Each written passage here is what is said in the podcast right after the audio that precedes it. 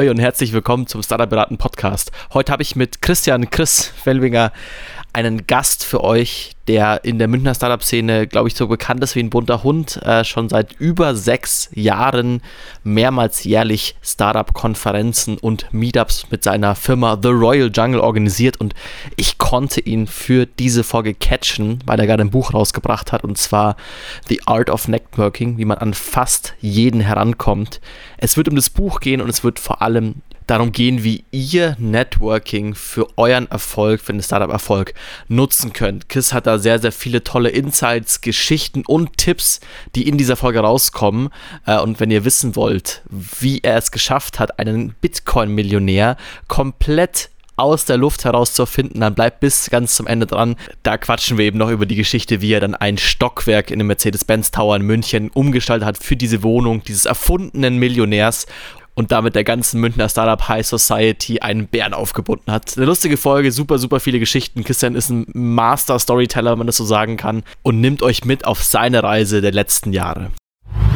Der erste Event war in der Königlich Bayerischen Residenz. Deswegen heißt es übrigens Royal Jungle, wegen der Königlich Bayerischen Residenz. Und wenn du in diesen ehrwürdigen alten Räumen drin bist mit dem Stuck an der Decke mhm. und ähm, die Kristallleuchter und dann hast du die Startup-Crowd, die in ihren Skinny Jeans und ähm, einer Cap da reinläuft und du hast einen Hip-Hop-Elektro-DJ, der auflegt, dann ist es ein mega schöner Mix und das mhm. passt ganz gut.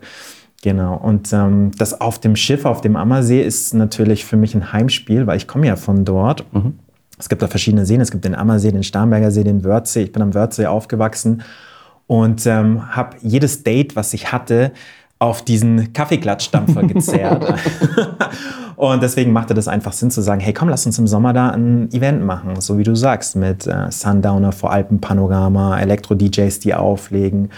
Und ähm, das Schöne ist ja, dass ähm, als Veranstalter sich, da kann ja keiner meiner Gäste abhauen. Ja, du bist mhm. ja auf dem Schiff, also du kann, kommst da ja nicht runter, du musst bleiben. Und das führt natürlich dann dazu, dass du anfängst zu trinken und die ganze Stimmung irgendwann ähm, ja, explodiert und du einfach dann auch anfängst, dich mit allen anderen Leuten bestens zu vernetzen. Mhm. Ja. Deswegen das Schiff. Ja, deswegen das Schiff. Also weil ich sage, es ist, wir sind hier in München und für München ist das was ganz Besonderes. Dieses mhm. Fünf-Seenland, so heißt es, Ammersee, Starnberger See. Und ähm, das ist ja mega. Alpenpanorama, also geiler geht's einfach nicht. Mhm habe ich auch schon im Vorgespräch kurz gesagt, aber wir werden immer wieder ein bisschen so Sachen aus deinem Buch auch einstellen. Du hast gerade ein Buch geschrieben, The Art of Networking, wie man an fast jeden herankommt. Mhm. Und da, ich spreche, das ist das cool, dass ich dich jetzt hier habe. Ich kann die Sachen, die ich nicht gecheckt habe, einfach jetzt dich nochmal fragen. Oh ja, frag mich, ja. Oder die mir quasi aufgefallen sind. Und gerade für mich, also mhm. so, ich tue mir an solchen Events sehr schwer weil ich halt Techie bin bei Heart. So, ich bin halt eher introvertiert. Ich merke halt so, für mich ist es jedes Mal eine Überwindung, irgendwie halt rauszugehen. Mhm. Und was in dem Buch kommt, wo ich echt war, war so ein, so ein Kopf-Explodier-Moment, äh, dass du meinst, ja, an so einem Event kann man schon mal in drei Stunden mit 50 Leuten quatschen. Und das habe ich versucht und ich komme in keinem Event mehr auf als auf sechs Leute, weil ich so durch bin. Wie machst du das? Wie sagst du, okay, ich kann irgendwie so viele Leute kennenlernen, aber dass es auch weiterhin natürlich ist. Also ich habe oftmals dann das Gefühl, sehr stark in eine Rolle schlüpfen zu müssen um überhaupt dann das so durchtakten zu können? Also ist das was, was einem einfach liegen muss und ich als Simon kann das nicht lernen oder kann man das irgendwie trainieren? Naja, ich glaube, das Wichtigste ist erstmal, dass wenn du mit jemandem im Gespräch bist, ähm, dass du nicht selber redest, mhm. weil das verleitet dich super schnell dazu, dass du mega viel quatscht und mhm. deine ganze Geschichte erzählst. Und wenn du das bei sechs Leuten machst und dann äh, bei sechs Leuten 30 Minuten nur von dir quatscht, dann wird es natürlich schwierig, auf, die, mhm. auf diese 50, ja. auf die 50 Teilnehmer zu kommen. Das heißt, das Allerwichtigste ist einfach, dass du einfach mal deine Klappe hältst und zuhörst. Mhm. Und da gibt es einfach eine ganz, ganz einfache Frage, wenn du auf jemanden triffst und die ist einfach, hey, erzähl mal, was machst du so? Und dann wird die andere Person quatschen. Und und ähm, dann lernst du ja auch viel mehr, weil deine Geschichte kennst du ja selbst. Ja? Was hast du denn deine Geschichte tausendmal, Dutzend anderen Leuten erzählen? Das ist viel interessanter zu hören, hey, was macht dein Gegenüber? Mhm. Und dann bist du nämlich auch in der Position, dass du sagen kannst, an einem bestimmten Punkt, hey, super cool, und du schaust weiter und sprichst mit dem nächsten. Und so kannst du dich von Gespräch zu Gespräch angeln. Außerdem ist es ja so, wenn du mit auf einem Event dastehst und dich mit jemandem unterhältst, kommt oftmals jemand vorbei, der deinen Gesprächspartner begrüßt. Und das ist eine ideale Situation, mhm. weil in der Regel wird dein Gesprächspartner dann dir diese dritte Person vorstellen. Und so lernst du gleich nochmal jemand weiteren kennen. Mhm. Ne? Genau, und so geht es eigentlich ganz schnell. Es gibt da so einen kleinen Trick, bevor du, ich werde jetzt nicht zu sehr in die Tiefe gehen, aber das vielleicht an der Stelle, wann es ganz gut passt, Bevor du auf ein Event gehst, schau dir die Gästeliste an. Sehr oft teilt der Veranstalter die Gästeliste. Und schau dir an, mit wem willst du auf jeden Fall sprechen. Und schreib diese Person vorher an. Und ähm, das sind dann deine Ankerpunkte, die du dir auf dem Event gesetzt hast. Und von diesen Ankerpunkten kannst du dich durchs ganze Event netzwerken. Mhm. Na, weil angenommen, ich würde gerne mit dir auf dem Event sprechen, hey, der Simon, super cooler, interessanter Typ, mit dir will ich quatschen, dann gehe ich davon aus, weil du cool bist, kennst du auch viele andere interessante Leute. Und die mhm. werden an dir vorbeilaufen und werden dir Hallo sagen. Und in dem Moment kannst du sie mir dann vorstellen. Und so lerne ich automatisch super viele spannende Leute kennen. Ah, verstehe. Sogar so diese Vorbehalten davor, so ein bisschen als kleinen Hack und sagen, hey, ich kann dadurch schon ein bisschen wie so die, den Abend vor, vorplanen und vorbereiten. Genau. Weil das Schlimmste, was passiert, und davor haben ja die meisten Leute Angst, ist, dass du auf ein Event gehst und du stehst in der Ecke mit deinem Glas Wein oder deinem Bier, was immer du auch gerne trinkst, ja, mhm. und ähm, quatscht mit niemandem. Und dann fängst du an, unsicher zu werden und machst dir so Gedanken, oh mein Gott, und was denken jetzt die anderen Leute? Ich stehe hier alleine, vielleicht denken die, ich bin ein Freak, ich habe keine Freunde und dann verkrampfst du. Im Moment, wo du verkrampfst, kannst du kein entspanntes Gespräch mehr führen. Und da rauszukommen aus so einer Situation ist ziemlich schwierig. Deswegen setzt dir vorher diese Ankerpunkte, wo du weißt, okay, mit dem, dem, dem will ich auf jeden Fall reden. Mhm. Und ähm, über diese Ankerpunkte netzwerkst du dich dann durchs ganze Event. Verstehe. Ah, spannender Ansatz. Das gilt also dieses Vorbereitete. Ein anderer kleiner Tipp übrigens, steht auch so in meinem Buch. Ich habe ein Buch geschrieben. Werden wir noch ein paar Mal erwähnen. genau. The Art of Networking, wie man an fast jede Person herankommt. Übrigens, wie dieses Buch entstanden ist, ist auch eine ganz interessante Geschichte, sage ich später was dazu. Ein anderer Tipp, den habe ich von einer Ex-Freundin von mir, ist, stell dich an die Kaffeeschlange vom Kaffeeautomaten oder von der Kaffeebar. So, und dann kannst du ganz easy die Person vor oder hinter dir in der Schlange ansprechen. Und zwar mit einem ganz dämlichen Satz. Oh mein Gott, was würde ich ohne Kaffee machen? Ich würde nicht durchstehen. Ich bin süchtig nach Kaffee. Bist du auch süchtig nach Kaffee? Irgend sowas. Du kommst sofort ins Gespräch. Das habe ich von ihr gelernt und sie hat das ziemlich gut gemacht. Und was hat sie gemacht, als sie vorne an der Kaffeeschlange angekommen ist? Sie hat sich den Kaffee bestellt und hat sich wieder hinten angestellt und hat das ganze Spiel von vorne betrieben, ja. Und so kannst du auch sehr leicht viele Leute kennenlernen. Ja, das hatten wir auf, auf diesem Munich Startup Festival hatten wir das so, da war das auch so. Die meisten Leute haben dann auch, da gab es irgendwie Kaffee for free und dann auch da in der Ecke am meisten kennengelernt. Das ist eben, da war ich auch so vor, dass ich dieses Buch gelesen habe, weil ich so, ah ja, klar, den, den Tipp habe ich schon mal angewandt aus Versehen ja. und klappt perfekt. Also ganz so das und ganz für mich als Kaffee-Junkie ist das irgendwie genial. Da sagst du, hast dann, hast dann das dann irgendwie so als eben weiteren Ankerpunkt, sich da so ein bisschen durch die Events durch, durchzuhangeln mit. Wieso machst du bei deinen Events also ganz kurz, vielleicht zum Aufbau, wie ich die Events wahrnehme als, als Dabeiseiender, ist, da ist meist am Anfang so ein, zwei Stündchen quasi Zeit, um sich kennenzulernen, zu quatschen, dann meistens so eine halbe Stunde, Stunde Unterbrechung für eigentlich egal was. Im letzten Mal war es deine Lesung davor, sind, sonst sind es quasi äh, Speaker, die mhm. quasi sprechen. Danach gibt es nochmal ungefähr ein, zwei Stündchen quasi, um sich kennenzulernen. Mhm. Wieso diese Unterbrechung? Wenn du sagst, okay, die, Event, die Events sind primär irgendwie für Networking gedacht, dann wieso die Leute überhaupt vom Reden abhalten? Mhm. Das ist wirklich eine sehr gute Frage und das ist etwas, wo ich viele Jahre experimentiert habe, was ist das beste Format. Die Sache ist die, bei The Royal Jungle geht es ja nicht nur um Networking. Das ist natürlich der, mhm. der Hauptprogrammbestandpunkt, aber die Leute wollen immer auch einen Speaker sehen, mhm. ein oder zwei Speaker. Und das sind bei The Royal Jungle immer super erfolgreiche Tech-Internet-Unternehmer, die entweder eine super erfolgreiche Company gegründet haben, die jeder kennt, oder die, ihre, äh, oder die selber super bekannt sind. Also eins der beiden Kriterien ist immer erfüllt. Und die Gäste verlangen das auch. Ähm, es ist also nicht möglich, ein rein Networking-Event zu machen und dann keinen Speaker zu haben, sondern die Leute wollen diesen Programmpunkt. Jetzt ist die Frage, wo positionierst du den, an welcher Stelle des Events. Mhm. Und da ist die Erfahrung ganz einfach, wenn du es am Anfang machst, dann hören sich die Leute den Talk an und sobald der Talk zu Ende ist, ist bei denen irgendwie im Kopf, der Event ist zu Ende und mhm. dann verlassen sie den Event. Das heißt, wenn du um 19 Uhr Einlass machst und du machst um 19.30 Uhr den Talk und der ist um 20 Uhr zu Ende, dann ist um 20.30 Uhr spätestens die Bude leer. Mhm. Das ist einfach so. So, was machst du dann? Setzt du den Talk ganz ans Ende, sagen wir mal so gegen 22 Uhr, kann man machen, aber dann hast du das Problem, dass die Leute bis zu dem Zeitpunkt in der Regel betrunken sind oder zumindest stark angetrunken, weil die trinken ja. Da gibt es ja, ähm, wir haben ja Gin Tonic Bars, alles da. Und ähm, dann wird es sehr schwierig, dem Talk noch äh, zuzuhören und da konzentriert zu sein. Mhm. Und das ist einfach die Erfahrung, dass es so am besten funktioniert. Wenn du um 19 Uhr den Einlass machst, die Leute quatschen zwei Stunden und dann gegen 21 Uhr schiebst du die Talks rein, die dann um 22 Uhr zu Ende sind und um 22.30 Uhr, spätestens 23 Uhr, ist der Event dann an sich auch zu Ende. Und dann geht es auf die Aftershow-Party weiter. Mhm. Würdest du sagen, oder abgesehen von dieser einen Art und Weise, was du, gesagt hast, hast du über die Jahre herausgefunden, was ist noch an deinen Events, was es braucht, damit es erfolgreiche Events werden? Weil naja, meine, das ist ein bisschen so, wie wenn du ins Restaurant gehst und, ähm, und den Koch fragst, wie er das Essen findet, was er gemacht hat. Ähm, dann wird der Koch dir antworten, gut, das musst du natürlich die Gäste fragen, die es gegessen haben, genauso hier. Also um eine wirklich gute Antwort dafür zu bekommen, müsstest du eigentlich die Gäste, die auf ein Event gehen, fragen. Aber du ingenierst ja was. Also du hast ja eben, du hast eine langjährige Event-Erfahrung. Ja. So, ich glaube jetzt sieben, acht Jahre irgendwie The Royal Jungle. Davor schon andere Events irgendwie organisiert in verschiedensten Städten. So, es kommt ja nicht von ungefähr. Es kann ja nicht nur daran liegen, dass du hast die Talks an den richtigen Zeitpunkt irgendwie geplant und ein paar coole Leute eingeladen. So, also ich gehe mal davon aus, du hast doch ein paar andere Sachen, die du ganz speziell für dich gefunden hast. Von hey, das ist irgendwie wichtig für einen guten Event. Einfach, wenn wir sagen, wir wollen jetzt den Hörern auch so vielleicht so ein bisschen mitnehmen für jemanden, der selber Events organisieren möchte. Mhm was kann die Person oder was sollte die Person auf jeden Fall beachten, um dem Event die beste Chance zu geben, gut zu werden. Ich meine, am Ende kann, hast du es nie in der Hand. Es kann einfach, keine Ahnung, es passiert irgendwas und keiner kommt an dem Abend, weil irgendwas anderes wichtiger ist, dann doch. Aber so die beste Rampe zu bauen. Ja, das kommt natürlich auf den Event drauf an, was für eine Art Event das ist. Aber wenn wir jetzt mal so ein Event nehmen wie jetzt uh, The Royal Jungle, also ein Networking-Event mit Programmpunkten, dann gibt es schon ein paar Punkte, die super wichtig sind. Und zwar das eine ist die Venue, die Location. Du kannst ein Event äh, an der LMU machen im Audimax und dann hast du Neonlicht, ja, und ähm, alles ist super hell und ungemütlich und kalt, weil es gibt ja auch keine richtige Heizung im Audimax, zumindest damals, als ich studiert habe. Mhm. Ähm, das ist die eine Sache. Oder du machst den Event, wie ich vorhin gesagt habe, in der Königlich Bayerischen Residenz, im Studio Odeonsplatz bei Mercedes-Benz, dem Showroom von Mercedes-Benz. Ähm, mhm. Das ist ein Riesenunterschied, wo du es machst.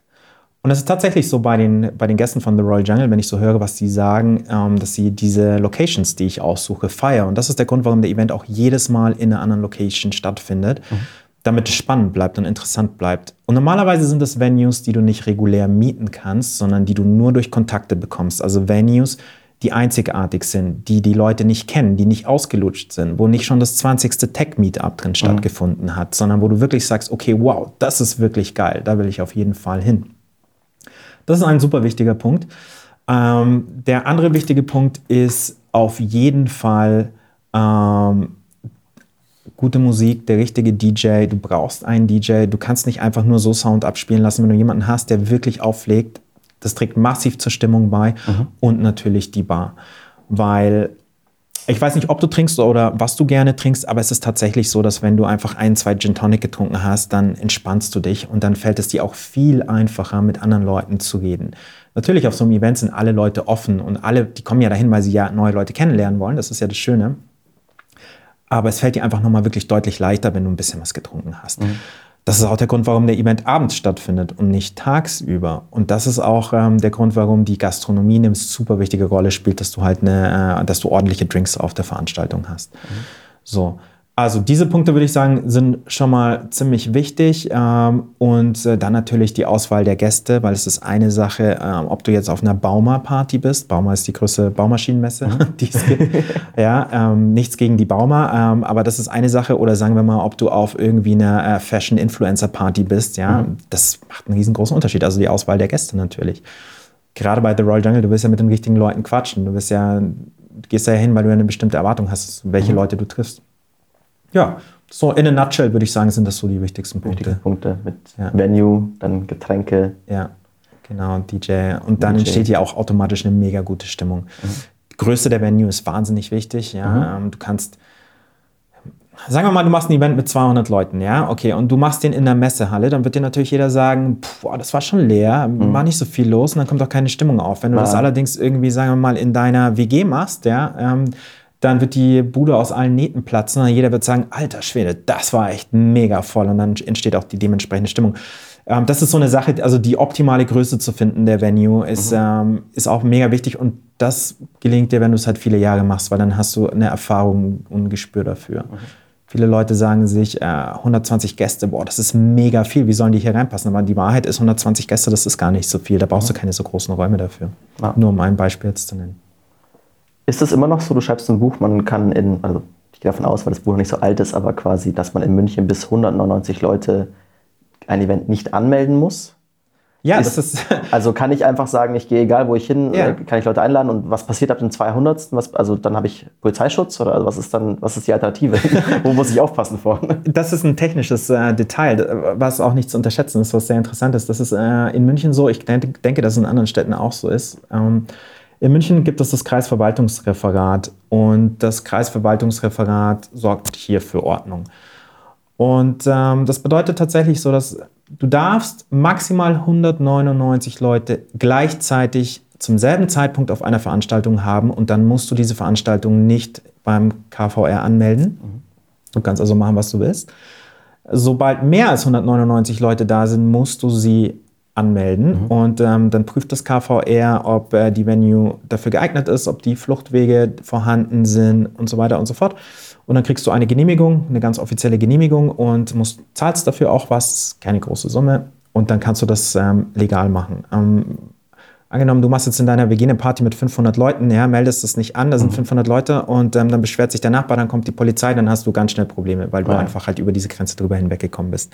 Und das wäre brutal unprofessionell, wenn in meiner Networking-WG-Party auf einmal die Polizei alles räumt.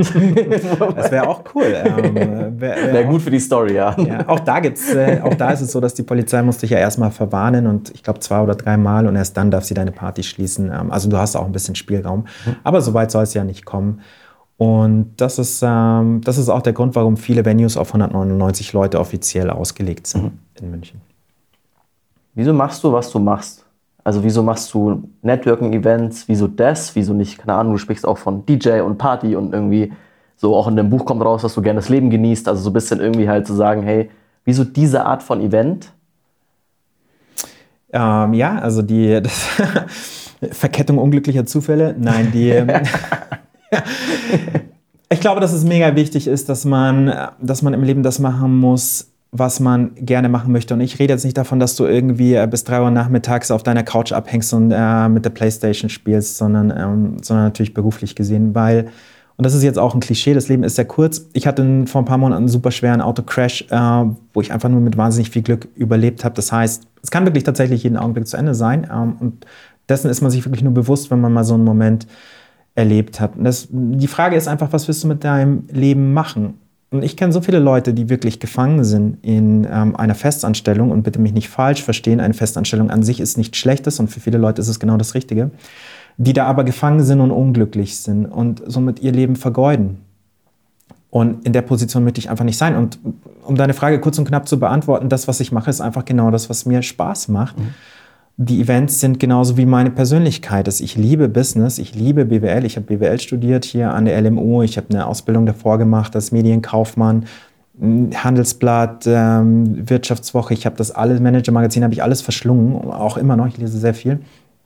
Aber ich liebe auch Partys und ich liebe auch Events. Und ich habe, als ich jünger war, Partys in Clubs veranstaltet. Und das, was ich jetzt mache, ist im Prinzip die Essenz, die perfekte Verbindung aus Partys und BWL. Was Weil, machen kannst, was du da quasi gelernt hast. genau, es, es Wieso? Ganz, ja. ganz kurz, weil sonst verlieren wir den Punkt, dann sind wir schon zu weit wieder. Ähm, woher kommt dieses Gefühl? Also dieses Gefühl, dass du sagst, du, fühl, du würdest dich in einer Festanstellung gefangen fühlen. Also wo, woher weißt du das? Ich meine, also ich stelle mir selber manchmal die Frage, bei mir ist es genau das Gleiche. So, ich habe mich jetzt auch ganz selbstständig gemacht und es ist einfach so dieses Ding von, ja, okay, wieso mache ich das? Und du denkst dir jedes Mal wieder, weil eben es ist auch sehr entspannt, einfach Geld aufs Konto zu bekommen, irgendwie halt, ob du jetzt einen guten Job machst oder nicht. Wenn du gut machst, bekommst du mehr Geld und wenn nicht, dann passiert aber irgendwie auch nichts, je nachdem, bei welcher Firma du bist. Wie, wie hast du das erkannt? Woher kommt das? Weißt du das für dich? Ähm, ja, also ich glaube, bei mir liegt es natürlich auch in meiner Familie. Ich komme aus einer Unternehmerfamilie und wahrscheinlich, weil ich so aufgewachsen bin und das einfach bei meinen Eltern gesehen habe oder bei meinem Vater gesehen habe. Und deswegen kam für mich jetzt nicht in Frage, dass ich mich irgendwo bewerbe nach meinem BWL-Studium. Und es ist natürlich tatsächlich so, ich hatte ja auch Werkstudentenjobs und deswegen, ich war zwar nie fest angestellt, ich hatte tatsächlich nie eine Festanstellung, aber ich war Werkstudent und weiß, und zwar auch bei großen Unternehmen, deswegen weiß ich, wie das ist, wenn du halt deine Kollegen hast, wenn du einen Chef hast, Vorgesetzten, wenn die dir halt die Arbeit auf den Tisch knallen, ähm, wenn du halt, keine Ahnung, bis 18 Uhr da bleiben musst, du hast aber keinen Bock und willst viel lieber irgendwie früher gehen oder sagen wir mal am nächsten Morgen verkatert erscheinst, weil du irgendwie feiern warst die Nacht davor. Ähm, du musst deinen Jahresurlaub ein halbes Jahr vorher einreichen und planen. Das sind alles Dinge, wo ich für mich entschieden habe, ähm, dass ich mir das irgendwie anders vorstelle. Und wie gesagt, für viele Leute ist es auf jeden Fall genau das Richtige. Ich kenne viele Leute, die es genauso wollen. Aber mir ist einfach wichtig, meine Freiheit zu haben und genau das machen zu können und umsetzen zu können, die Ideen umsetzen zu können, die ich will. Zum Beispiel so ein Event wie auf dem Schiff, was du vorhin erwähnt hast. Wenn ich jetzt irgendwo Eventmanager wäre bei einem Unternehmen, könnte ich mit dieser Idee kommen, müsste sie dann wahrscheinlich verteidigen und mein Chef müsste sein grünes Licht geben und so kann ich es halt einfach machen mhm. und kann sagen, hey, ich habe Bock drauf, ich mach's. Ja. Ja. Bereust du das manchmal? Was meinst du, was bereuen? Das alles auf irgendwie eigenes Risiko, eigene Kappe zu machen. Also äh, hast du wirklich das Gefühl, es ist auch eine Limitierung vielleicht? Weil ich meine, klar, du okay, du organisierst jetzt irgendwie für Audi bei der Fashion Week, keine Ahnung, Audi bei der Fashion Week Events hat, aber ich gehe mal davon aus, das ist auch nochmal ein anderes Level, auf dem man da spielt, einfach weil du mhm. sagst, du hast halt Budgets, von denen man vermutlich in, im eigenen Ding gar nicht träumen kann. Es gibt, es sind ja zwei Sachen. Also es gibt ja, wenn du einen, für Audi ein Event machst, dann ähm, hast du ja ein Budget, was du ausgeben kannst. Und das ja. ist ja nochmal was komplett anderes, als wenn du ein Event machst und damit Geld verdienen musst mhm. und das sozusagen dein Geschäftsmodell ist, dein Business. Das sind zwei unterschiedliche Dinge. Ich habe beides gemacht. Ich habe ja davor für den großen Accelerator gearbeitet und dort Events gemacht. Ähm, ich bereue absolut nichts, ähm, sondern bin echt happy, dass es mhm. so ist. Und, ähm, und ich hatte diesen Crash und wenn ich denke, okay, was wäre passiert, wenn ich den nicht überlebt hätte? Hätte ich die letzten zehn Jahre bereut? Und dann kann ich dir einfach sagen, nein, überhaupt nicht, sondern es war wirklich mhm. geil. Ich habe mich mega ausgelebt und bin richtig happy, dass ich das gemacht habe und kann mir auch nichts anderes vorstellen. Mhm. Aber ich sage dafür noch so anders, weil ich meine, das ist auch, glaube ich, so, das ist so die Stimmung, die durch, durch, das ganze Buch sich irgendwie durchzieht, was halt einfach so ein, eben deswegen sage ich so eine Lebensfreude, die irgendwie da so rauskommt und irgendwie auch einfach mal machen. Also das größte Ding, was ich aus dem Buch mitgenommen habe, einfach viele Stories, ist immer wieder so, ja, okay, einfach mal ausprobieren, einfach machen, wird schon irgendwie klappen und dann klappt es auf einmal irgendwie auch. Also ob das dann irgendwie random ein Event innerhalb von zwei Wochen in New York organisieren ist, ohne irgendwen zu kennen. Mhm. Also da, glaube ich, das ist ein ganz cooler, ich finde, das ist ein ganz guter Spirit, den man mitnimmt aus dem Buch. Also auch, wenn man es lesen will, sagt man, sich da inspirieren lassen möchte, ähm, ist das, glaube ich, dafür irgendwie sehr gut. Machen ist das Allerwichtigste. Und zwar, wenn du, angenommen, du hast zwei Personen, okay, und der eine ist mega, mega smart, ist aber, kommt aber nicht ins Machen und mhm. ist einfach nur einer, der alles durchdenkt. Und du hast eine andere Person, die nicht ganz so smart ist, aber einfach halt macht. Dann wird immer die letztere weiterkommen im Leben. Weil es ist einfach so, Action beats in Action. Done is better than perfect. Wir kennen alle diese Sätze aus der, aus der Startup-Welt.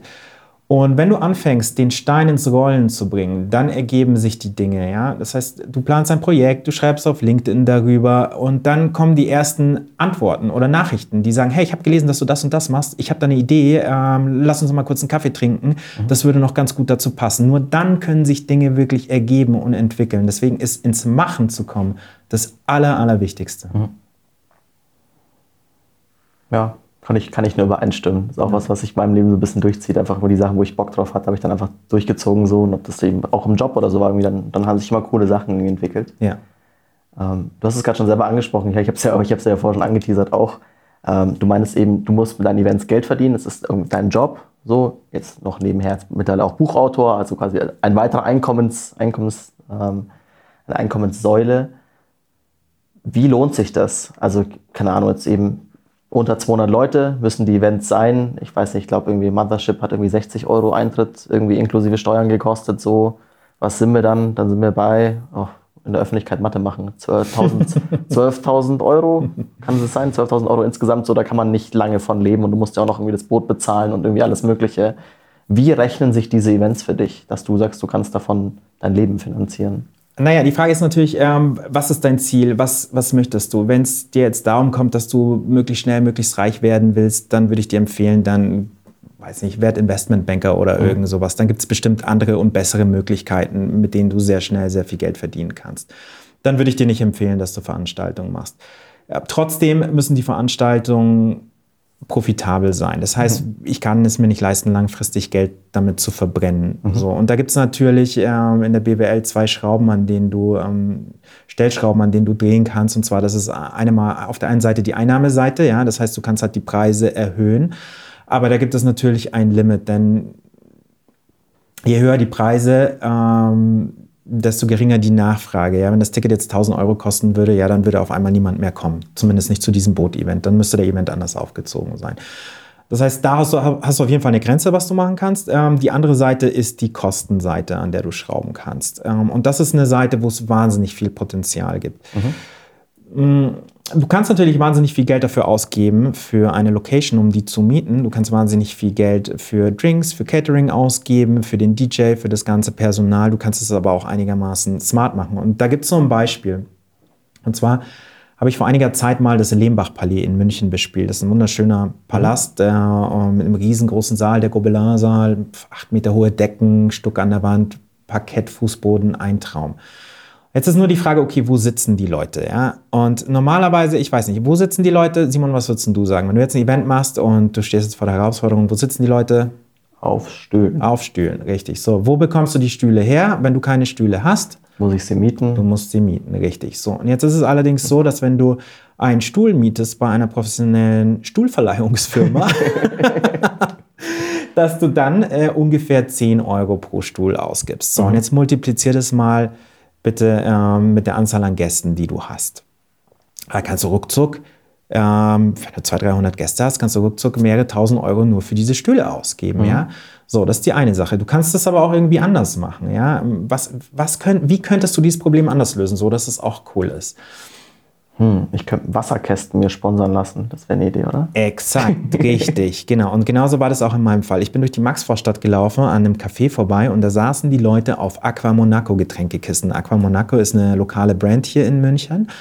Und ähm, das ist eine schwarze Kiste und da ist ein weißer Schwan drauf. Das sieht super cool aus und die Kiste ist glatt. Das heißt, du kannst auf dieser Kiste sitzen, ohne dass du irgendwelche Rillen im Arsch hast. Mhm. Ja, wie, beim, ja. wie beim Augustiner zum Beispiel. Und ähm, genau, und ähm, dann ist es natürlich, hat sich, war natürlich ganz cool, dass ich den Flo Breimesser äh, kannte, weil er mal Speaker bei mir den, äh, war, der äh, Chef und Gründer von Aqua Monaco. Ich habe den Flo natürlich angerufen und gesagt, du Flo, sag mal, könntest du dir vorstellen, mir so ein paar Getränkekisten zur Verfügung zu stellen? Und das wäre doch die perfekte Promo für dich. Und der Flo hat gesagt, ja klar, natürlich.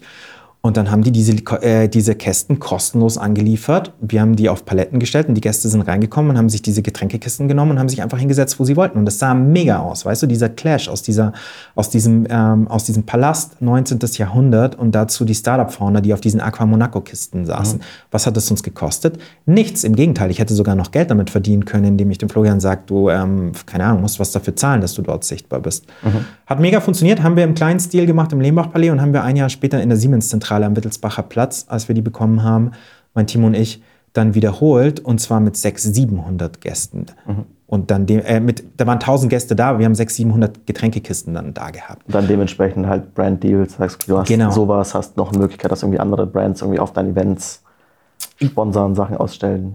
Genau, und das ist zum Beispiel so, eine, so ein mhm. Beispiel, wo, wo du siehst, wie kannst du an dieser Kostenschraube drehen und mhm. die Kosten in den Keller drehen. Eine andere Sache ist, wir zahlen. Was, was verdient man mit 600 Aqua Monaco Kästen, wenn die das als Sponsored Deal, was bei Aqua Monaco habe ich tatsächlich, ähm, den, hab ich, ich habe den Flo nichts in Rechnung gestellt. Mhm.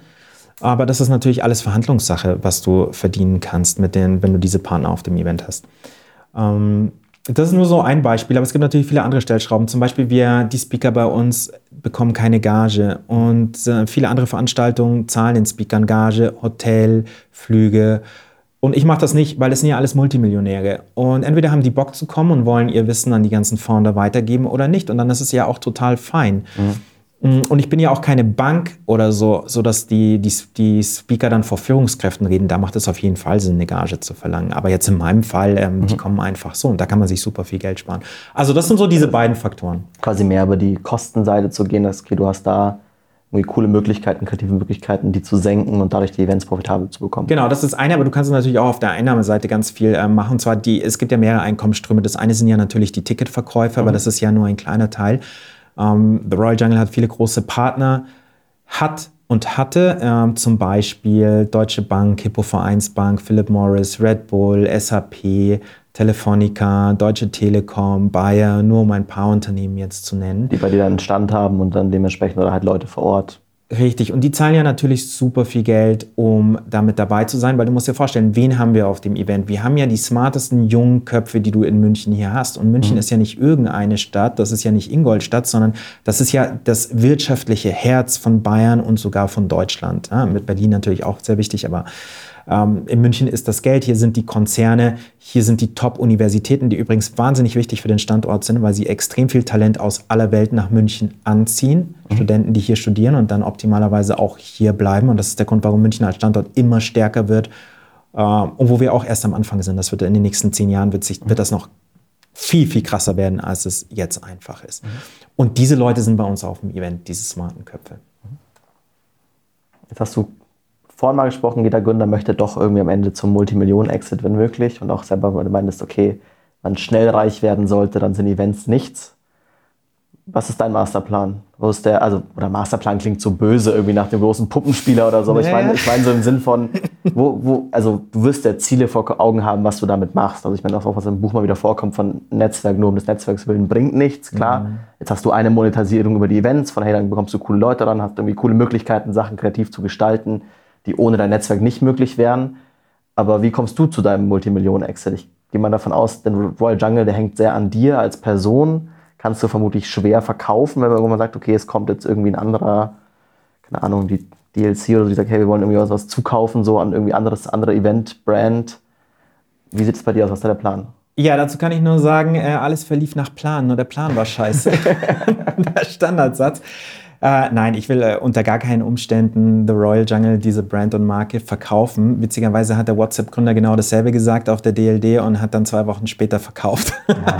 aber in diesem Fall, ich will mich jetzt nicht mit ihm vergleichen, aber in diesem Fall ist es tatsächlich so, dass ich kann mir das unter gar keinen Umständen vorstellen. Warum? Weil The Royal Jungle ist für mich ein Türöffner. Mhm. Und ich kann durch diese Veranstaltung im Prinzip jeden kennenlernen, den ich will, indem ich diese Person einfach als Speaker einlade. Und wenn du dir die äh, Speakerliste anschaust, die Namen, die in der Vergangenheit schon da waren, äh, da haben wir Tech-Millionäre, sogar Tech-Milliardäre, wir haben Konzern-CEOs, wir haben Star-Investoren, wir haben Oscar-Gewinner, die da waren, ähm, Schauspieler, Models, also quer durch die ganze Gesellschaft. Super interessante Menschen. Die kann ich kennenlernen durch diesen Event. Und ähm, diese Möglichkeit würde ich verlieren, wenn ich die Veranstaltung verkaufen würde. Mhm. Deswegen würde es keinen Sinn machen.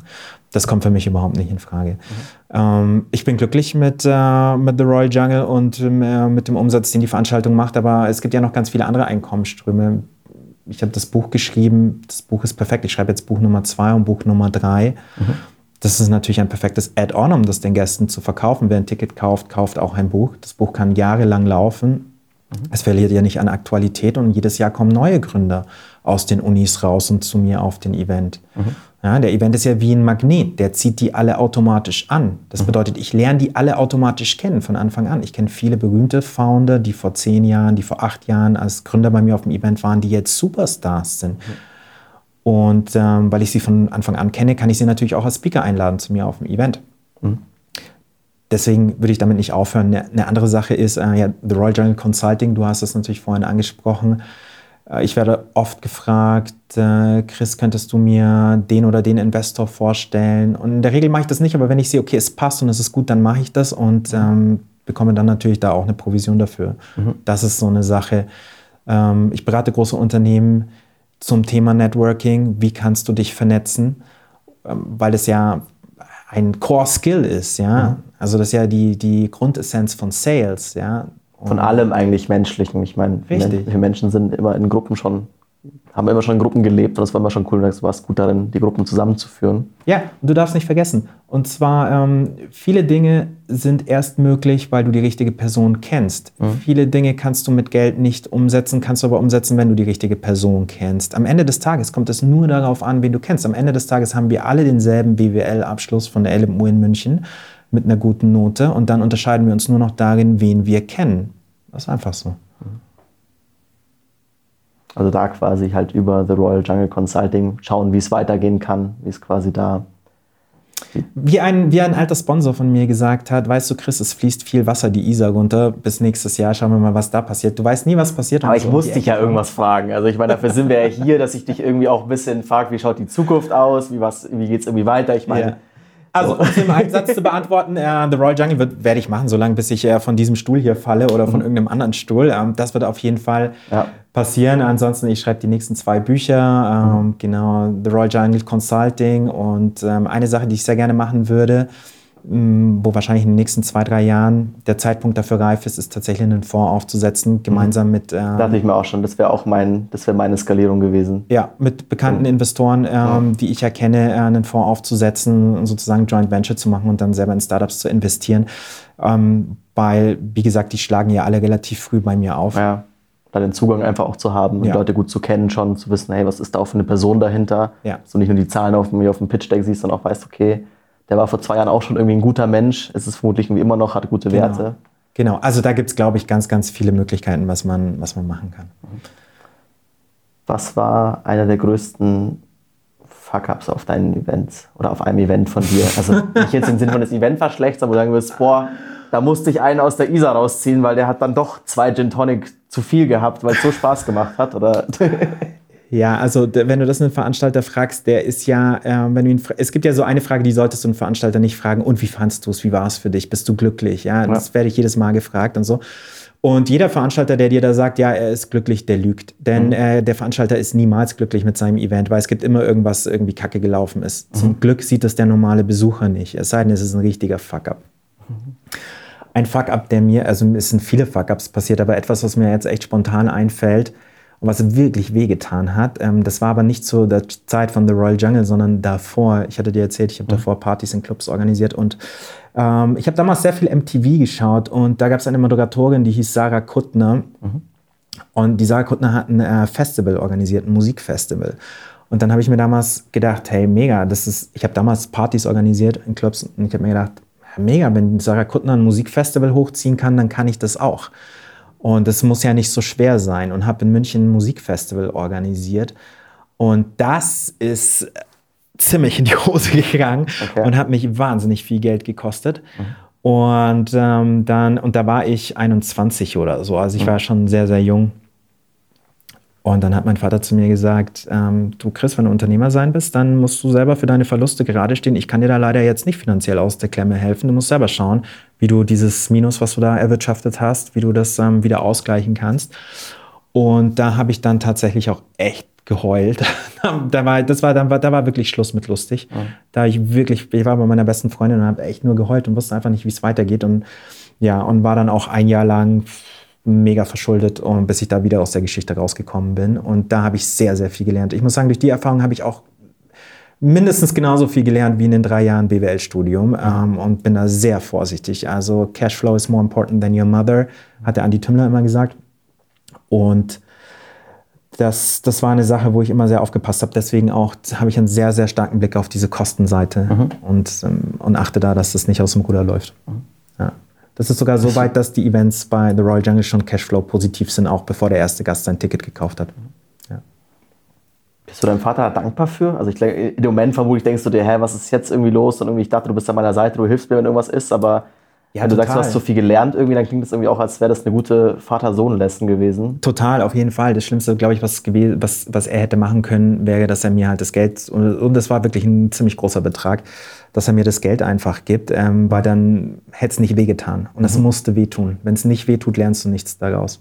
Wie mein guter Kumpel Simon sagt auf Spanisch, si no duele, no es deporte. Das heißt, wenn es nicht wehtut, dann ist es kein Sport. Und so ist es in dem Fall auch. Ja. Es gab noch einen anderen Fuck-up, der war, ist nicht, hat nicht wehgetan, war aber einfach nur lustig aus der Zeit von The Royal Jungle. Übrigens aus dem allerersten Event, The Royal Jungle in der Königlich Bayerischen Residenz. Ähm, und zwar war Vanessa Branson, die Schwester von Richard Branson, war Speakerin, die ist aus London gekommen und eingeflogen. Und, die, und wir haben für sie eine Suite im Sofitel organisiert. Sofitel hat uns diese Suite für sie gesponsert und sie war also in diesem Hotel und hatte uns eingeladen, meinen, Praktika meinen Praktikanten und mich, den Julian und mich, dass wir dann nach dem Event mit ihr noch an der Bar ein paar Drinks nehmen. Und das wäre natürlich ey, Ich meine, wir, wir waren super jung. Wie geil wäre das dann gewesen mit der Schwester von Richard, mit Vanessa Branson Drinks im Sofitel? Ja, geil. Hat leider nicht funktioniert. Warum? Ähm, weil der Event ging bis 20 Uhr und wir haben eine Sache nicht beachtet, das ist, dass wir den Müll nicht entsorgen können in der Residenz. Die Residenz besitzt über keine Mülleimer oder, oder und du, wir hatten da Tonnen von Müll in diesem riesigen Saal. Ich habe vorhin über den Saal schon geredet. Und, ähm, und der musste bis 22 Uhr weg. Und wir wussten nicht wie. Und jetzt frage ich dich eine Sache, Simon, was machst du, wenn du wirklich einen riesigen Saal für 400 Personen hast und der ist einfach nur voller Müll, Flyer, Pizzakartons, ähm, alles, alles Mögliche und das Ding muss, innerhalb von zwei Stunden muss das alles weg. Was machst du? Und ich würde ich erst meine besten Freunde anrufen, weil ich weiß, auf die kann ich mich verlassen. Ja. Die würden vermutlich vorbeikommen und irgendwie helfen. Und wohin mit dem Müll? Weil in den Mülleimer in der Fußgängerzone passt Jetzt der sag mir nicht, du hast in den Wald gefahren. rein. Ja, was würdest du machen? Hm, wohin mit dem Müll? Es hat das Sofitel große Mülleimer, die sie gerne Siehst du, würden. und da kommen wir schon mal in die richtige Richtung. Und ähm, ein guter Freund von mir, der Daniel Wing, der hat Eventbrite Deutschland aufgebaut, die Ticketing-Plattform, hat damals zu mir gesagt, weißt du, Chris, die wichtigste Eigenschaft eines guten Eventveranstalters ist es, auf spontane Probleme zu reagieren und Lösungen zu finden. Mhm. Was wir in dem Fall gemacht haben, ist, als erstes Mal haben wir selber den ganzen Müll aufgeklaubt dann haben wir uns, genauso wie du es gemacht hast, von einem Kumpel einen großen Transporter ausgeliehen, spontan, haben das ganze Zeug in den Transporter reingefahren und dann hat uns das Sofitel erlaubt, seine Müllpresse zu benutzen. Die haben nämlich im Kellergeschoss eine Müllpresse und dann sind wir, haben wir quasi den ganzen Shit in diese Müllpresse. Und dann konnten wir trotzdem keine Drinks mit ihr trinken, weil da war schon relativ spät und wir mussten auf die Aftershow-Party, weil es gab eine Aftershow-Party. Aber das war so eine Sache, die mich bis heute sehr ärgert, dass ich damals mit ihr keine, keine Drinks an der Bar mhm. nehmen konnte. Ja. Wie wichtig ist die Aftershow-Party für dein Event oder für Events insgesamt? Das ist was, was du auf den Events irgendwie auch immer groß proclaimst von irgendwie gibt's noch, kommt noch und so weiter. Würdest du sagen, also das habe ich auch schon von verschiedenen Menschen gehört, die sagen, hey, eigentlich ist das viel wichtiger als das eigentliche Event selbst, weil die Leute, die quasi dann noch bleiben und mit den Leuten, die dann, irgendwie da weitergehst, ins Gespräch kommst, ähm, da entstehen wirklich irgendwie Connections? Oder ist das was, okay, das ist so, muss man ein bisschen machen, weil es dem Event nochmal ein bisschen mehr Party-Flair gibt, aber mehr auch nicht? Ja, das ist eine gute Frage. Also es ist tatsächlich so, dass bei generell bei Events und vor allem bei größeren Events gibt es den Hauptevent und es gibt ganz viele Side-Events, teilweise offizielle Side-Events, teilweise aber auch von äh, Gästen des Hauptevents, die dann privat einladen. Und das sind eigentlich die wichtigen. Das, das, das ist eigentlich noch wichtiger als der Hauptevent an sich, dass du dort bist und mhm. dich dort vernetzt. Und dazu gehört auch die Aftershow-Party. Und bei The Royal Jungle ist es mittlerweile so, dass es keine offizielle Aftershow-Party gibt, sondern dass ich natürlich ähm, sage, hey, wir ziehen alle noch weiter. Und dadurch, dass ich das schon sehr, sehr lange mache, kenne ich glücklicherweise die wichtigen Münchner Gastronomen und, und Szeneveranstalter und kann daher äh, vorab Gästelisteplätze sichern in, in den Venues, in, in wirklich ausgefallenen Sachen, wo ich dann Leute mitziehen kann. Und das ist natürlich mega wichtig, um nochmal richtig gut zu connecten. Und ähm, ja, weiß ja, wie es ist, wenn man gemeinsam abstürzt. Nicht, dass wir da abstürzen würden, aber dann äh, da entstehen ja, die richtigen Memories und Erinnerungen. und auch äh, ein gemeinsames Geheimnis. Genau, richtig. Und das würde ich sagen, ist auf jeden Fall. Also mir auf jeden Fall, ich liebe ja Partys, ich liebe Events und für mich ist es auf jeden Fall, ich würde keine Aftershow-Party von mir auslassen, mhm. sondern äh, ich finde das mega wichtig. Ich kann aber auch jeden verstehen, der sagt, er möchte schlafen gehen und er hat genug genetzwerkt, das ist ja auch vollkommen fein. Kannst du dann abschalten? Weil du meinst eben, frag kein Eventveranstalter auf dem Event oder wie es war. Kannst du bei der Aftershow-Party dann abgeben und sagen, okay, das Event ist durch, ich habe irgendwie allen Müll weggeräumt, wenn ich jetzt hier bin, dann irgendwie ist nur noch war oder ist es weiter dann so ein Punkt, wo du sagst, okay, du bist eigentlich weiterhin in der, in der Rolle des Veranstalters und musst schauen, dass es allen gut geht? Nee, nee, total. Da ist was ganz was anderes. Da, da wird nur noch gefeiert. Das beginnt ja schon so in der letzten Stunde von The Royal Jungle oder in den mhm. letzten eineinhalb Stunden, dass ich dann in den Partymodus übergehe. Wie sieht der Party? Übrigens auch selber auflege. Ähm, mhm. Äh, ich bin ja jetzt auch DJ. Okay. genau, die Sache dahinter ist einfach die, mich hat das genervt. Ähm, ich habe ja DJs bei mir auf dem Event und ähm, die sind natürlich mega cool, aber manchmal auch unzuverlässig. Und dann halt, äh, und es kann auch sein, dass die manchmal zu spät kommen, ja, weil sie irgendwie im Stau stecken oder was weiß ich. Und wenn du halt dann, und dann wollte ich einfach wissen, okay, wie, wie legt man auf, wie funktioniert das, dass ich notfalls selber halt auf Play drücken kann. Habe mir das einfach selber beigebracht und seitdem lege ich auch nach den Events ein bisschen auf. Und mhm ja, ähm, ich würde jetzt nicht sagen, dass ich jetzt ein guter DJ bin, aber auch da geht es darum, äh, done is better than perfect. Es geht nicht darum, dass du mega gut in etwas bist, sondern viel wichtiger ist, dass du es halt zu 80 Prozent beherrschst. Pareto-Prinzip, mhm. die 80-20-Regel. Ja. Wobei das Pareto-Prinzip jetzt nochmal ähm, äh, nicht bedeutet, dass man etwas nur 80 Prozent gut sein muss. Also das würde jetzt nochmal tiefer gehen, aber ähm, stell mir einfach die nächste Frage. Übrigens, hast du gesehen, äh, damals Stefan Raab bei äh, Harald Schmidt, musst du dir anschauen auf YouTube. Mega lustig. Mit als DJ oder? Nee, nee, als er als Gast einfach da war, irgendwann in den 90er Jahren. Unfassbar lustig. Okay. Ja. Vielleicht mal gut, Harald Schmidt habe ich gar nicht mitbekommen, das war vor meiner Zeit. Ja. Ich, da habe ich noch nicht wirklich was von ihm gesehen. Ähm, nee, Pareto-Prinzip. 80 Prozent irgendwie der, des, der, des Outcomes mit 20 Prozent des Einsatzes. Richtig, ja. Genau. genau. Ähm, du brauchst immer Musik auf deinen Events. Dafür hast du gelernt, irgendwie DJ zu sein. Irgendwie auch so, was ich auch irgendwie, was mir auch auffällt, ist, du begrüßt alle Leute mit Handschlag oder je, versuchst es zumindest. Mhm. Du stehst immer am Eingang, immer ganz kurz ein kurzes Quatschen und so. Ähm, ist das auch ein weiterer Event-Hack? Ist das was, was wichtig ist? Also ein bisschen, ich meine, klar, das occupied dich als Person im Moment sehr. Und auch klar, du hast im Moment nicht viel Zeit, auf jeden wirklich einzugehen. Wieso machst du das? Ähm, ja, ich, ähm, ich, ich mag halt meine Gäste. Ich freue mich über jeden Einzelnen, der kommt, ja, weil das mhm. bedeutet ja, dass du dir, wenn du jetzt auf mein Event kommst, das heißt ja, du nimmst dir Zeit und für dich ist es an diesem Abend die Top-Priorität. Du könntest ja auch andere Sachen machen. Mhm. Du könntest voltigieren gehen oder ins Kino oder keine Ahnung. Was ich war noch nie voltigieren. du hast tolle Weiterbeschäftigung. Müssen wir auch gleich mal drauf eingehen. ja, da muss ich dir gleich eine andere witzige Geschichte erzählen. Aber auf jeden Fall weiß ich das deswegen schon mal sehr zu schätzen. Und ähm, und ich, das Wichtigste ist einfach diese persönliche Beziehung. Mhm. Und ähm, ja, klar, deswegen versuche ich, ich kenne auch nicht jeden, der auf mein Event kommt, aber die, die mhm. ich kenne, mit denen will ich auf jeden Fall schon mal kurz quatschen und sie begrüßen. Mhm. Ja. Wen hättest du gern noch, wen, an wen würdest du gerne noch rankommen? Das Buch heißt, wie man an fast jeden rankommt. Mhm. Also hört sich an, als wäre da noch ein, zwei Personen offen, mit denen du gerne mal sprechen möchtest. Oder 10 oder 20 oder 100. Es gibt, man kommt tatsächlich auch nicht an jede Person ran. Wenn das Buch heißen würde, wie man an jede Person rankommt, dann wäre es einfach nur gelogen, mhm. ähm, weil es ist tatsächlich nicht möglich.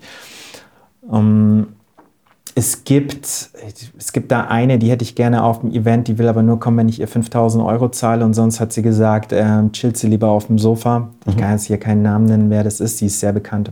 Mhm. Gut, kein Problem. Ähm, vielleicht klappt es ja irgendwann mal in der Zukunft, you never know. Mhm.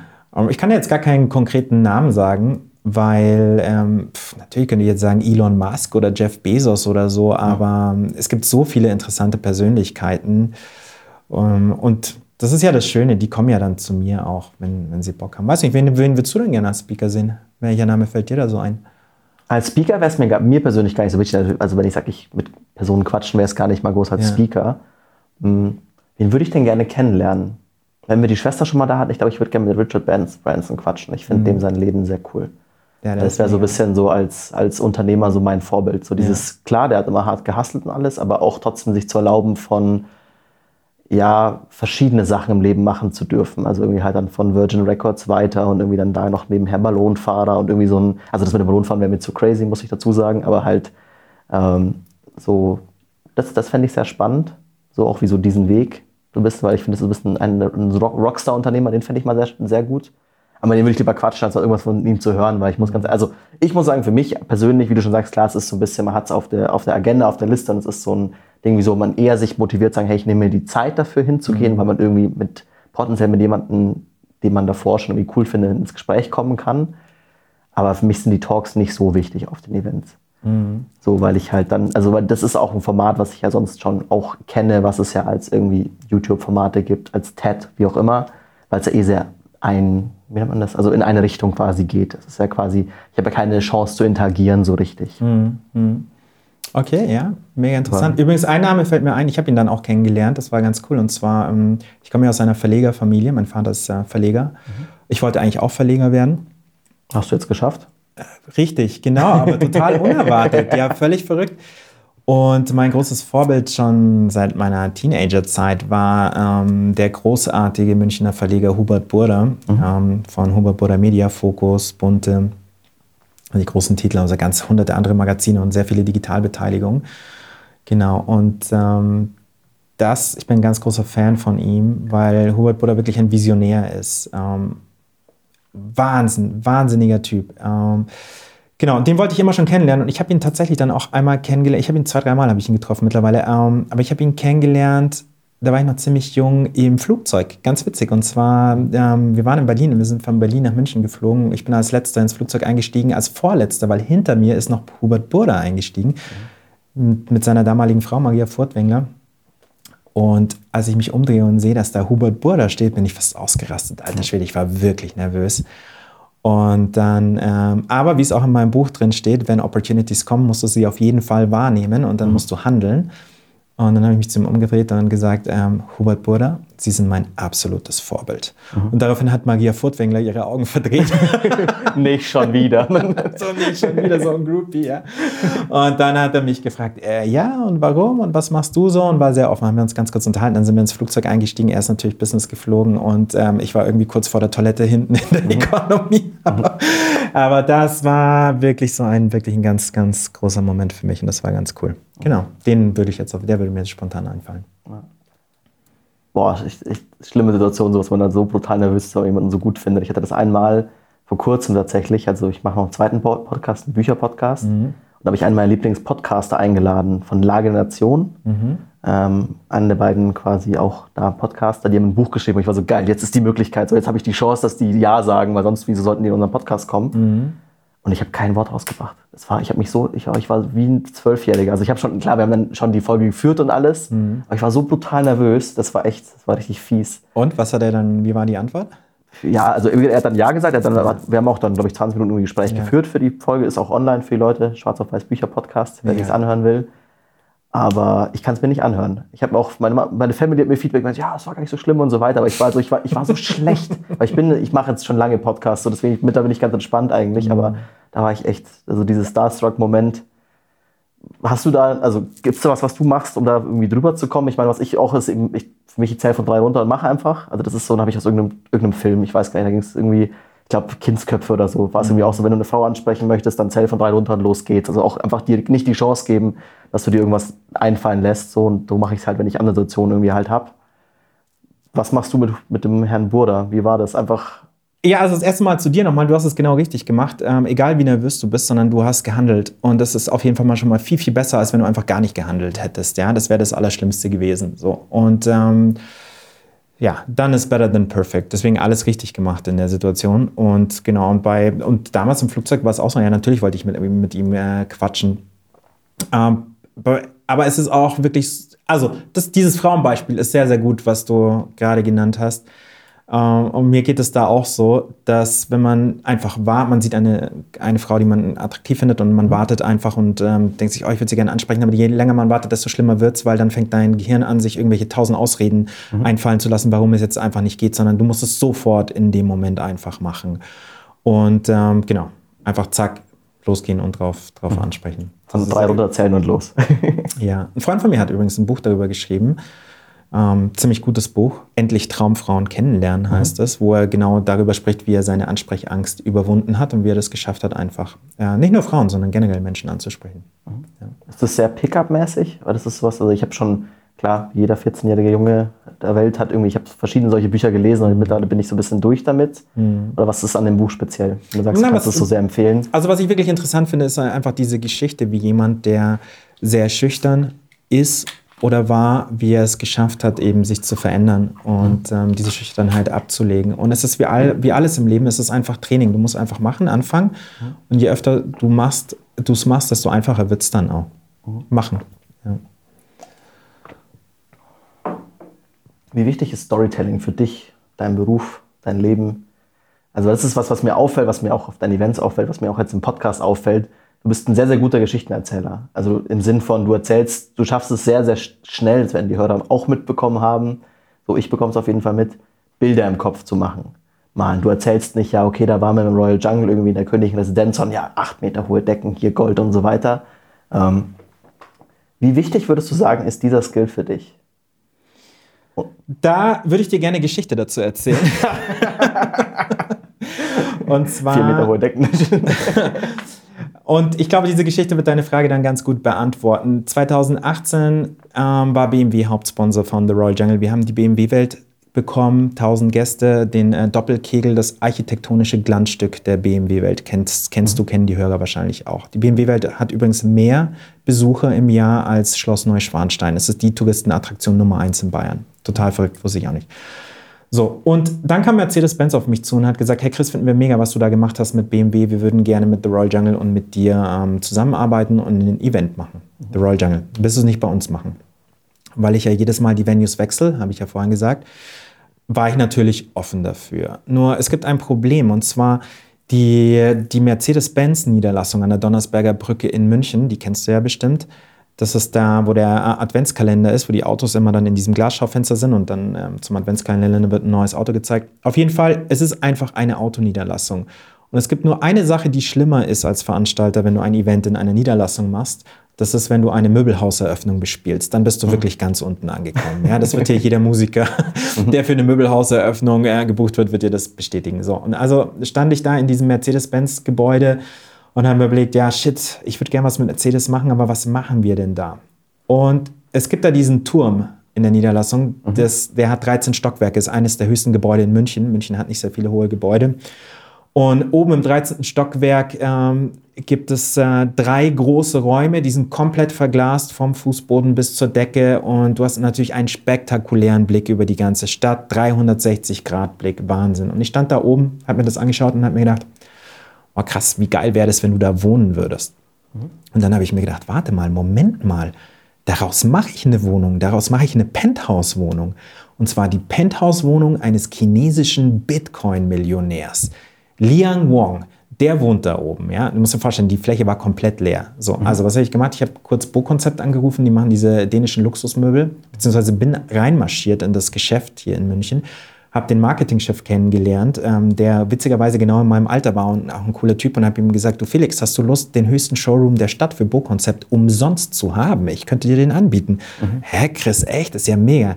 Klar, und dann habe ich mir halt meine Idee erzählt, ich würde gerne diese oberste Etage in ein Penthouse verwandeln. Hast du Bock, mit Book-Konzept das zu machen und die ganzen Möbel zur Verfügung zu stellen? Mhm. Und er hat sofort Ja gesagt. Der hat seine Innenarchitekten geschickt und die, dann haben wir zwei Tage lang aus dieser leeren Fläche eine komplette Wohnung gemacht. Schlafzimmer, Arbeitszimmer, Esszimmer, Wohnzimmer. Wir haben jeden Tisch, jeden Stuhl, das Bett, jede Skulptur, jedes Sideboard, jedes Gemälde, Fernseher. Wir haben alles aufgebaut. Zwei Tage lang nur für einen Abend und haben gesagt, das ist die Wohnung eines chinesischen Bitcoin-Millionärs. Wir haben es auf Google Maps eingetragen, Downtown Penthouse of Liang Wong. Wir haben einen Instagram-Account angelegt. Ich habe mit meiner Kreditkarte tausende von Follower für den gekauft. Der hat monatelang vorher gepostet. Ähm, wir haben ihm eine Website ange äh, angelegt, onetonventures.com. Denn Liang Wong war Managing Partner von One Ton Ventures, ein brandneuer 100 Millionen Venture Capital Fonds aus Hongkong. Das ist die ganze Geschichte, die wir drumherum gebaut haben. Und was dann passiert ist, war völlig absurd. Dann haben die ganzen VCs angefangen, ihm zu schreiben und ihn einzuladen. Dann hat, um nochmal auf Hubert Burda Media zurückzukommen, die, äh, die, Verantwortliche für Startups ihm geschrieben und hat gesagt, sie würde ihn gerne in die Arabella Straße 23 in das Headquarter einladen. Ähm, es ist völlig durch die Decke gegangen und dann habe natürlich immer nur ich geantwortet, aber nicht unter meinem Namen, sondern unter dem Namen Tiffany Lee, persönliche Assistentin von Liang Wong, chinesischer Bitcoin-Millionär. Mhm. Habe gesagt, äh, liebe Frau XYZ, vielen Dank für Ihr Interesse. Mr. Wong ist momentan leider geschäftlich in Tokio unterwegs. Er wird aber am 7. April in München sein, ähm, denn er ist Gastgeber von The Royal Jungle in seinem Penthouse. Wir würden Sie gerne einladen. Man muss natürlich dazu wissen, dass im Impressum stand immer drin, this is a work of fiction. In der Signatur dieser E-Mail stand drin, this is a work of fiction. Wir haben hier niemandem Tickets verkauft, mhm. äh, in der Annahme, dass die Person denkt, sie lernt jetzt einen chinesischen Bitcoin-Millionär kennen. Das haben wir nicht gemacht. Wir haben einen Schauspieler. Kannst du dir sicher sein? Also klar steht da irgendwie im Kleingedruckten. Dazu komme ich jetzt äh, zum okay. allerletzten Satz. Wir haben abschließend noch einen Schauspieler engagiert, der ist auf Startup-Events gegangen als Associate von One Ton Venture Capital. Ich habe den mit Yuan-Scheinen ausgestattet, mit chinesischem Geld und mit dem Edding und habe ihm gesagt, wenn ein Startup zu dir kommt und deine Karte haben will, dann schreibst du bitte, ziehst du diesen Geldschein raus und schreibst deine E-Mail-Adresse mit dem Edding auf den Schein und sagst ihm, du hast gerade leider keine Karten, aber überreichst ihm diese Geldnote. Und so hat er das auch gemacht. Das war völlig absurd. Wir sind dann überschwemmt worden mit Pitch-Decks. Das war echt krass. Mhm. Und um deine Frage zu beantworten, ich, kann's dir, ich kann ja aber nur sagen, der Mensch glaubt, was er glauben will. Ja? Mhm. Warum sollte denn ein chinesischer Bitcoin-Millionär im Penthouse von Mercedes-Benz wohnen? Das ist so absurd. Es ist, ah, wenn du auf die Website gegangen bist, da war ein Button drauf, auf dem stand drauf, Show me the money. Okay, also jetzt mal ganz ehrlich. Aber trotzdem, diese ganzen Startup-Founder, die waren einfach so fixiert und wollten seine Kohle. Ich habe dann übrigens noch 2000 Dollar ähm, von der Reisebank, ähm, frisch gedruckte Dollarnoten, 2000 Dollar in 1 Dollarscheine mir geholt, habe mir so eine Supreme Geldkanone gekauft und habe dann auf dem Event um, um 23 Uhr mit dieser Geldkanone die echten Dollarscheine über die Audience äh, regnen lassen. 1000 Gäste waren da und die haben zuerst alle gedacht, dass es ähm, das sind äh, Fake-Geldscheine, Spielgeld. Und dann haben die gemerkt, dass es echtes Geld ist. Und dann sind die völlig ausgerastet, weil was macht ein Startup? Das ist ja immer auf Money Fundraising. Mhm. Ja, die haben die Geldscheine angesammelt. Was konntest du damit machen? Du konntest an unseren Bars die Getränke kaufen mit Euro chinesischen Yuan, hatte keiner, war aber war möglich rein theoretisch und mit Dollarschein. Und warum mit Dollar? Weil natürlich klar war, ich werde die irgendwann mal über die Audience verschießen und so ist das ganze Geld wieder zurückgekommen. Ja, genau.